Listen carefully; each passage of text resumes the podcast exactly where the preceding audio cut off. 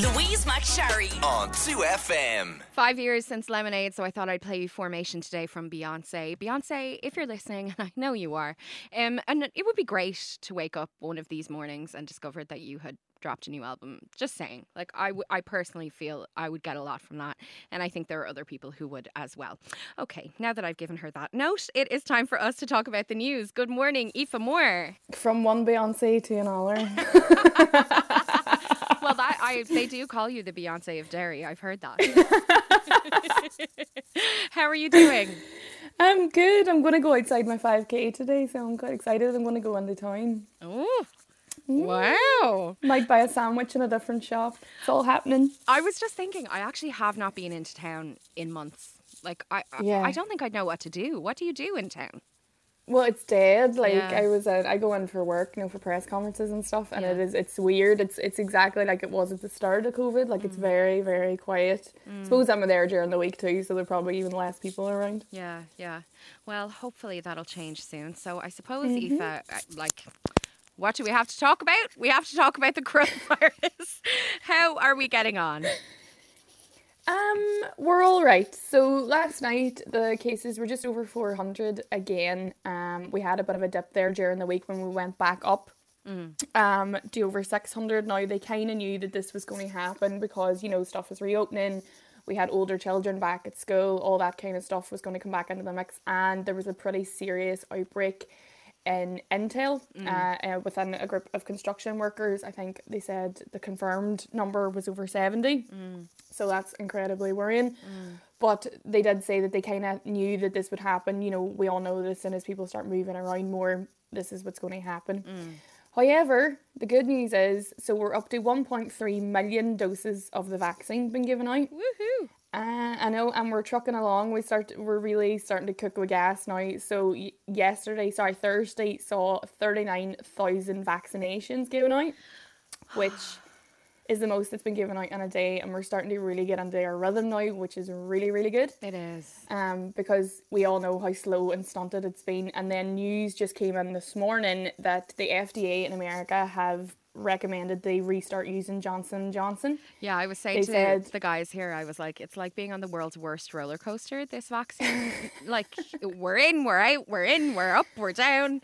I know. But that is great news. Yeah, and NIAC were the immunization committee here were waiting, I think, to hear what the Americans were going to do about mm. Johnson and Johnson. So that's good news for us. And we heard during the week Leo Varadkar, the Taoiseach, told his parliamentary party meeting that if we didn't get Johnson and Johnson back on, we it would be very hard for us to hit our target of eighty percent of adults having one jab by June. But now mm. it's back on, so that as the Taoiseach said during the week, the target is still the target, but mm. we don't know how quickly that we'll maybe we'll be able to get there. Mm. But things are looking up, and then also just because we were talking about it last week, the story that Stephen Donnelly wanted to maybe look at giving eighteen to Yeah. 30 30 year olds that's a non-runner um, Yeah. it came out basically an hour after that we were on the phone or Yeah. a day after that it's a non-runner it's not happening so we're still going age based and we're still in people in their mid 60s at the minute which is you know which is great because i think it's just uh, in terms of like public mood and the general feeling as we start to get people vaccinated based on age and as the age gets lower and lower we're all going to know more and more people who are getting that vaccine. Like my father-in-law is getting his first uh, dose of the vaccine tomorrow and like it's it, I, you know you get a, such a lift from it. It's such a thrill to know that it's happening and we are chipping away and yes it has been really trying. it has not been smooth. It has been very difficult and at times it has been very disheartening, but we are getting there.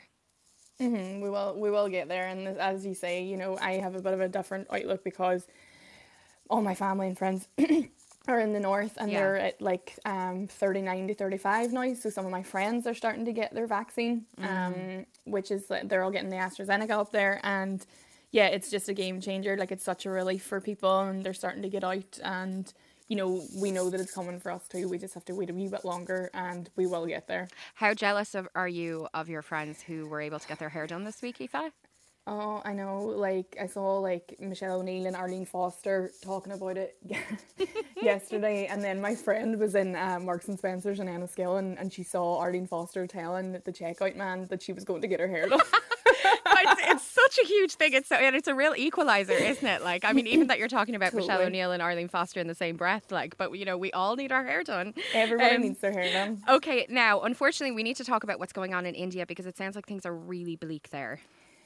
Yeah, so India actually were one of the first when they when COVID first came around went into a pretty sharp uh, lockdown, and they had been locked down for quite a while, and they managed to get somewhat of a hold on it, and now basically think a kind of mix of a couple of different things, but a bit of complacency has set in, and it is horrendous there. You know, one day they had daily caseload of three hundred and thirty two thousand mm. cases absolutely huge. Like we know in some parts of India there are issues with um, accommodation and people living in really close quarters, which obviously when it comes to COVID nineteen and we saw here in direct provision and other situations can be really dangerous. Mm.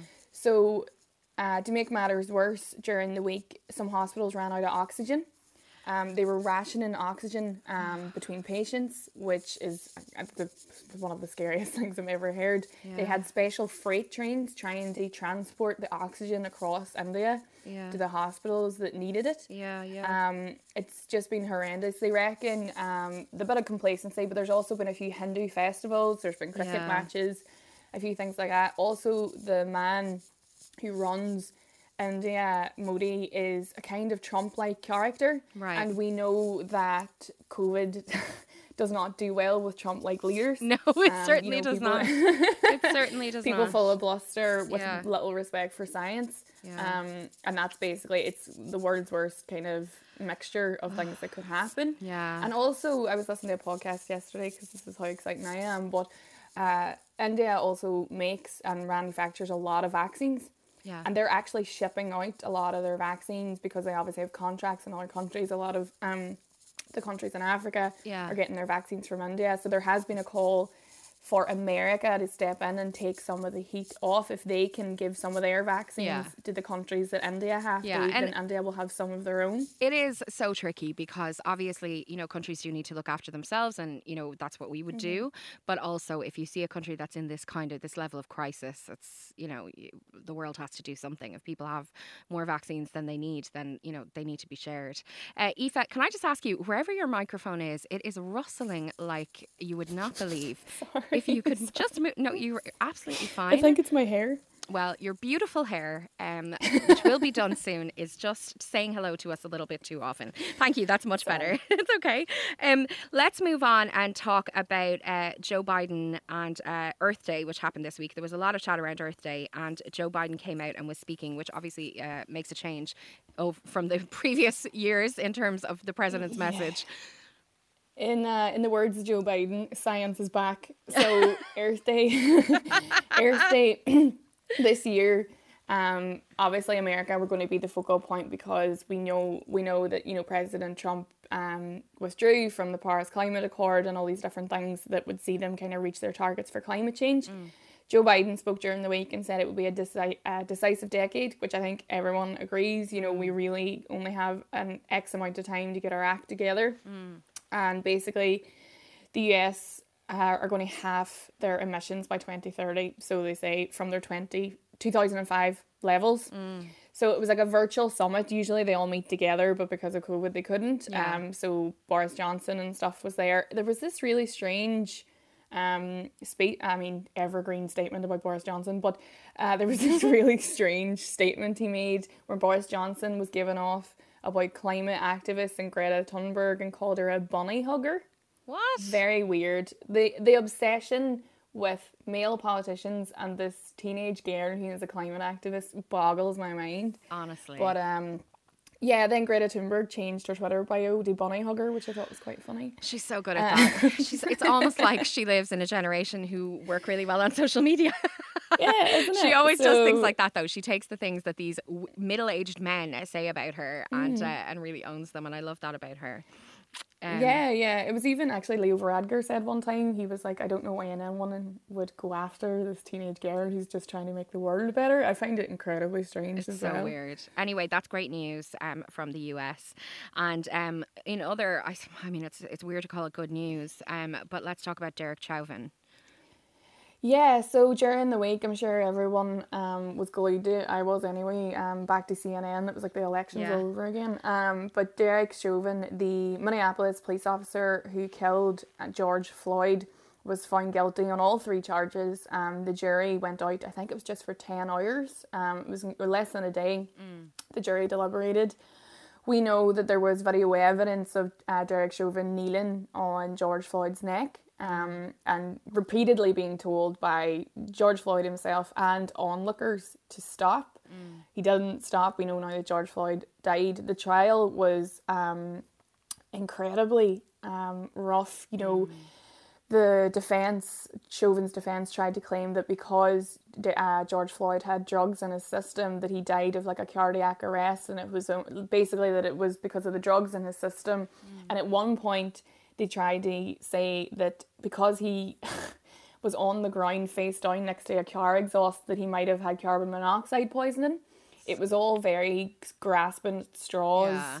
uh, stuff. Um, but anyway, it shouldn't have even been a question considering the video evidence, however it is when it comes to justice in America for black people. So he was found um, guilty on all three charges, which I was really shocked by um, because one of them was second degree murder, but he is now awaiting sentencing. Um, but it has been kind of seen as a turning point, at least, that there is some justice for Yeah. people when it comes to um, police violence in America. I have a little clip here actually of Joe Biden speaking about it. Let's have a listen.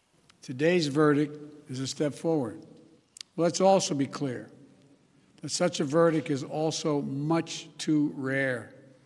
For so many people, it seems like it took a unique and extraordinary convergence of factors for the judicial system to deliver a just, just basic accountability. It's it shouldn't be like uh, uh, incredible to hear the president of the United States say something like that, but it is, isn't it?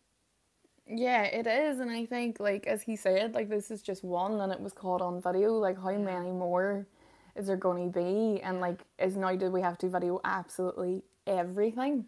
Yeah, And, and you I know, mean, we know what happened. Like there's another two cases within the stone's throw of this courthouse where police have killed um other people. So yeah, it's it's. I mean, it is. It should be a turning point, but I kind of it kind of remains to be seen. I'm still a bit skeptical. Well, I mean, I think the fact that, like, you know, it was pointed out by a lot of people that a teenage girl was killed in Ohio by police, like, literally within hours of this verdict. You know, it's not a problem that, and and I heard um, AOC saying that you know this verdict can't replace legislation and and uh, kind of you know real change in the culture and yeah, there's a lot of work to be done there, obviously.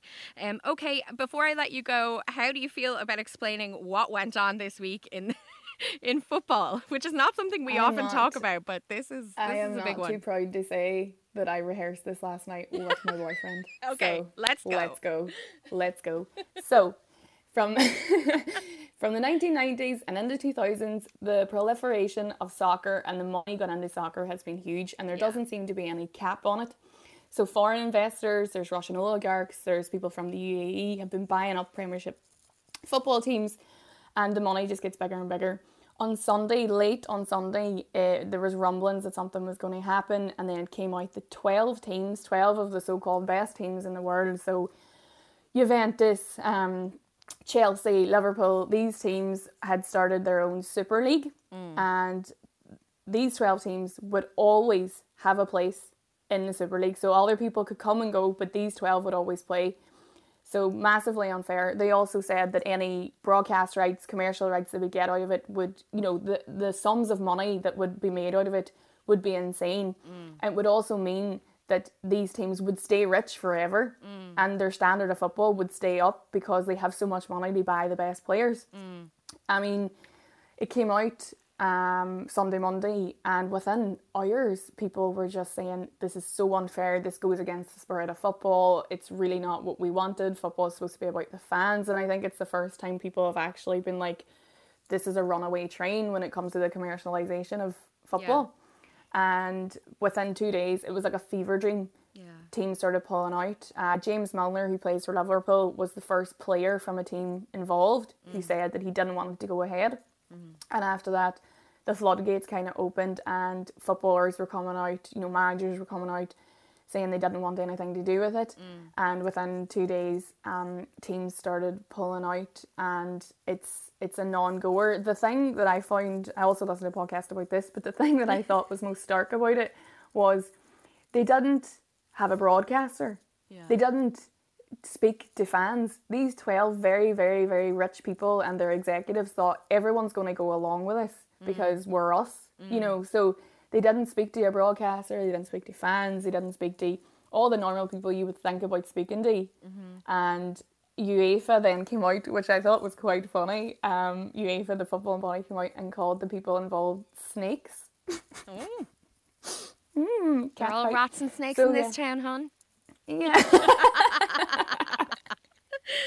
so it's a non-goer. Yeah. It's all over now. It Yeah. must have been love. Um, Well, and that's, I, that's the uh, end of it. I uh, very generously, I think, uh, offered up an opportunity to my husband to talk to me about it during the week as it was all happening because obviously we're all trapped at home and you know you don't have anyone to talk to. Yeah, uh, they, and need, they need something. Exactly.